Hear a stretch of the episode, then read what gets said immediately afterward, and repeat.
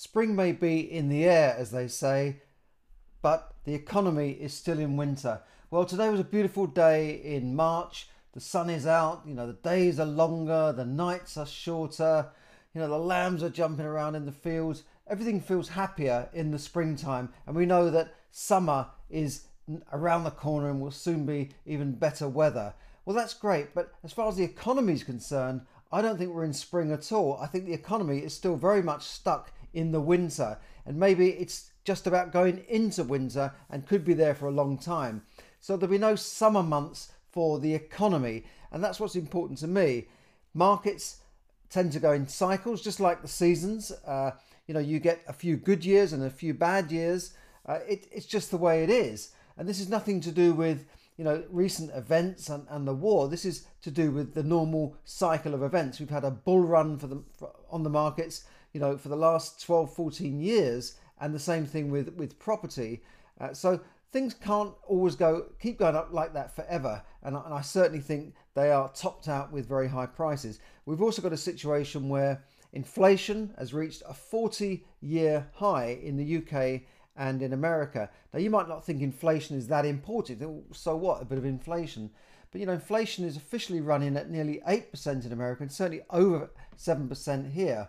What does that mean to you? It means that everything in the, in the shops and, and the things you buy are all going up in price. You know, and we know the price of everything is literally not gone up by 7%, it's gone through the roof. And this war in Ukraine is causing a fuel crisis and it will cause a, fu- a food crisis as well because most of the wheat comes from Ukraine and Russia and a lot of oil comes from Russia as well. So, you know, you can see this happening. It's it's just happening. And we know that in the shops prices have gone up by a lot more than 7% and building materials have gone up a lot more by than, than 7% and fuel and gas and, and petrol have gone up by a lot more than 7%. So this is a real crisis that's coming, and that will cause a, a recession. Why? Because next thing you'll have is workers demanding more pay, especially in the public sector. They say, "Well, look, things have gone up. I don't. I'm not happy with the usual one or two percent. I want five percent, six percent, seven percent." And then those prices have to then be passed on to the customer, and then eventually there'll be less jobs around.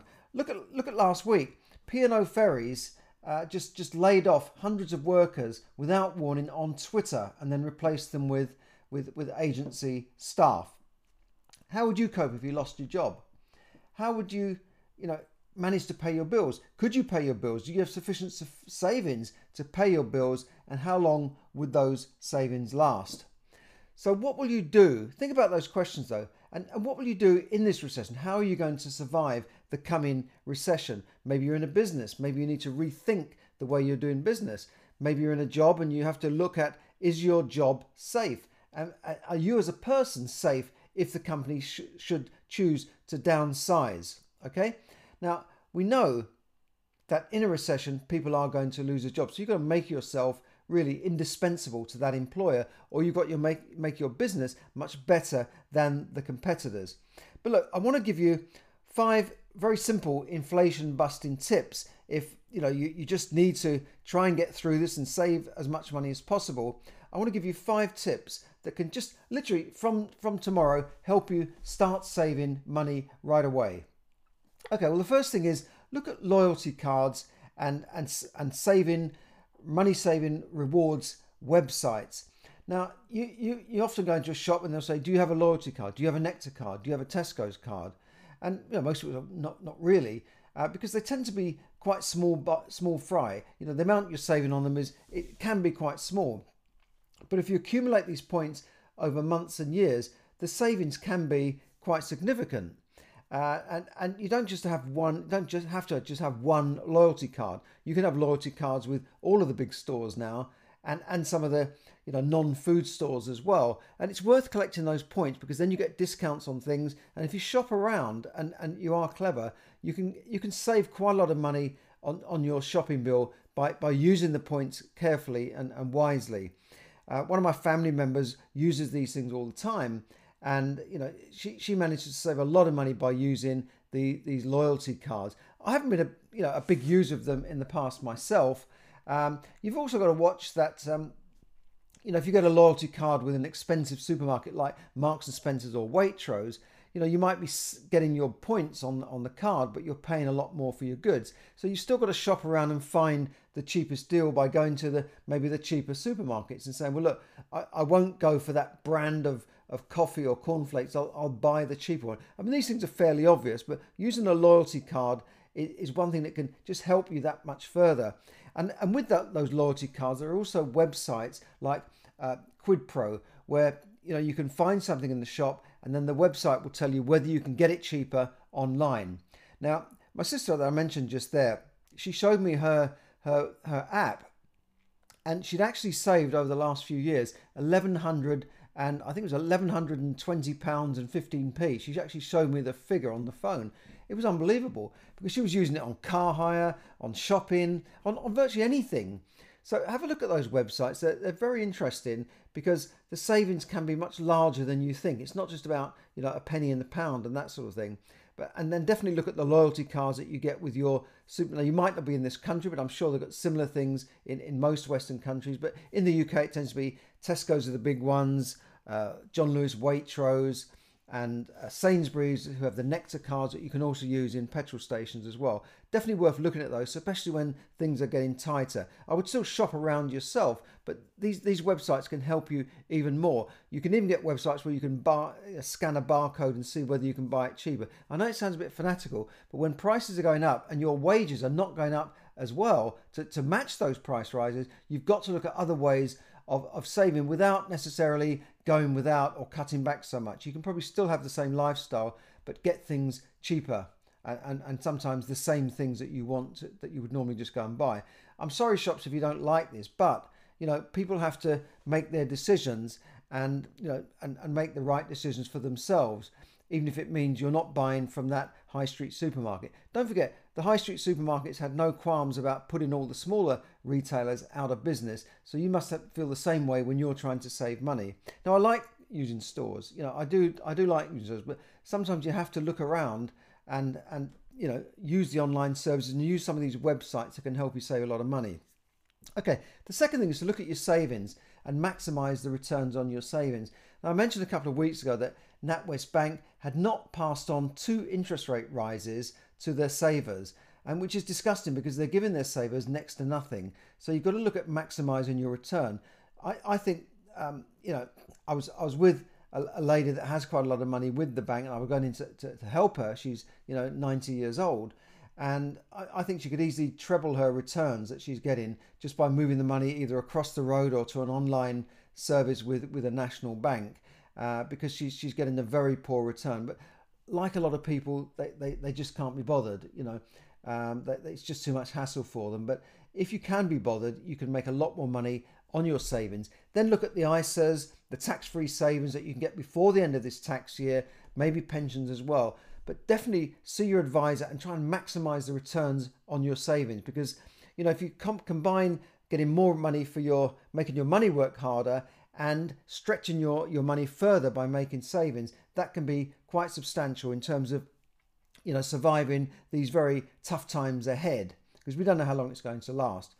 The, the third thing is you can do is to uh, get rid of that credit card debt uh, and if you can't pay it off, make a plan to pay it off, maybe pay that extra bit every month to, to clear it and meanwhile switch the card to an interest free or a lower interest rate deal so that you're saving that money on the interest and then in that using that saving that you're making on the interest rather than spending that money pile it into paying off the capital that you owe on that card so you can clear that debt. Because that interest is killing you and especially when you're earning nothing on maybe the money that you got in the bank at the same time. You know you might as well clear that that debt so that you've got more money more disposable income in your pocket uh, to, to save and, and to do better things with. Don't give it to the banks, keep it in your own pocket. So that's the third thing then. And then the fourth thing is to now get, get control of your finances, right? You, you must get control of those finances so that you can uh, start to, uh, you know, just make make sure that you're you're in control of your money, and then you can start learning how to become financially free and and and the first step in that is is literally to get control of your finances immediately. I'll come, I'll come back to that in, in a second. Uh, now, th- those are those are a fairly might, might sound like fairly obvious uh, tips there, um, but you can do other things as well. Uh, I, I, think generally um, look at not only shopping around, but maybe you know don't have that brand loyalty that that you, you might be hanging on to.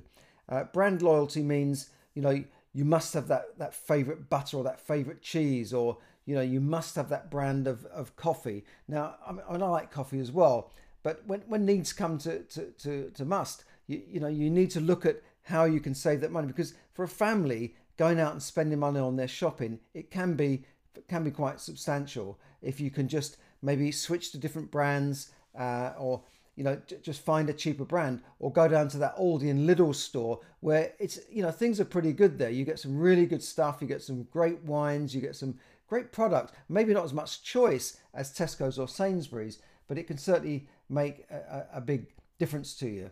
And so, so those are just five quick tips there that can really help you, um, to, you know, to get through this recession and, and make substantial savings on, on your expenditure and also get a better return on your investments. So just run through this again.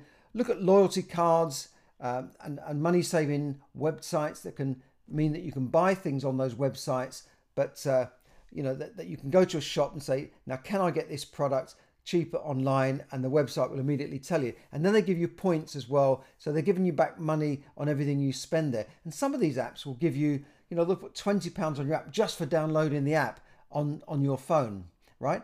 So that's number one. Second thing is to maximize the return on your savings and investments. That, that's very very important. And your investments could be could be property. It could be tenants that you're looking at. It could be your your savings in, in that invested in the stock market. But also just making sure that you've put your tax-free uh, allowances into your your ISAs and that and that sort of thing and your and your pensions. And then uh, number uh, three then uh, three is to, to clear the credit card debts and, and at the same time, if you can't do it immediately, switch those credit cards into an, an, an interest free deal or a lower interest rate deal, which will give you that breathing space to then pay off that, that capital a little bit quicker.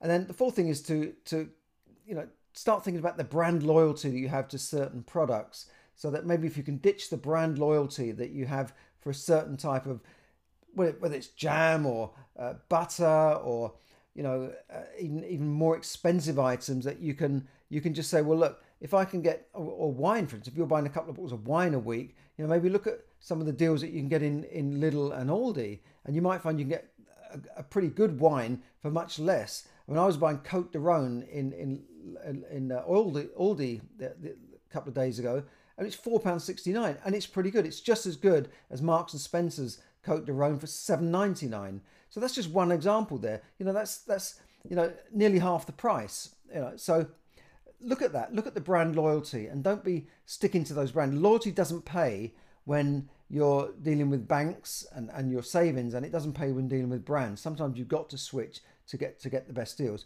And then finally, really sit down and get control of, of your finances, whether that's with your advisors or just with your family, and, and really stop spending more than you earn that's a killer. You know, if you're if you're just overspending and then you're going into debt each month, that will eventually bring you down and, and, and even lead to the bankruptcy court. So you've got to do that. Now, winters are tough, but they never last forever, right? Like the farmer who prepares in the winter for the next season coming up, he says, well, you know, I've got to do this, I've got to get that, that crop done, get that bedded down, uh, bed down for the winter. But we know that when the spring comes, like my in, in Ireland, my uh, family in Ireland, we're all sheep farmers, so they know that spring's coming now. Uh, you know, the end of the winter and the, and the lambing season is there. Very busy time for them. And then in the spring, they're preparing for the summer months, you know, getting in the hay and, and, and all these sorts of things, preparing for, for the autumn and winter. So the farmers have their seasons. And, and now is the time for you to not only survive in, in this recession, but come out stronger and even thrive in it. Remember, in the winter, a lot of people will hibernate in the winter and do nothing and, and some people will literally pass away in the winter, but other people get out there and enjoy it and ski down mountains. So it's all a matter of how you look at the winter, but we're definitely in the winter. So now's the time to start looking at how you can survive and thrive in the winter. And, and to help you do this, I want you to check out a brand new training that I've put up, which will help you not only get control of your finances immediately, but will teach you how to become financially free in the next 28 days. It's absolutely free. Just click on the link and I'll take you through my smart money manager principle, which is SMART, you know, which starts off with spend wisely and avoid uh, consumer debt. M is manage your money. A is accumulate wealth over time, and I'll be talking about how you can accumulate wealth, maybe in property and, and stock markets. Then R is for review, like we're saying now, review your savings and investments. I'll, I'll take you through a process of how you can do that. And then T is for track your income and expenditure. I'll give you a, a tool to help you track your income and expenditure, immediately get control of your finances. So do check out that training. It's, it's a it's a substantial training, and you know you, you you've got to be ready to take notes there because it's full of useful uh, tips and training to help you get control of your finances and learn how to become financially free in the next 28 days. So thanks for listening. Do check out that brand new free training. It's just going up this week and I, I want you to really use that. So I'll see you on the other side in that brand new training. Thanks for listening and have a good day and do follow those five tips to help you thrive and survive in the coming recession and the winter months that we have for the economy. Thanks for listening. Bye for now. This is Charles Kelly bringing you money tips so we save, earn, invest, and accumulate and enjoy more money. Thank you.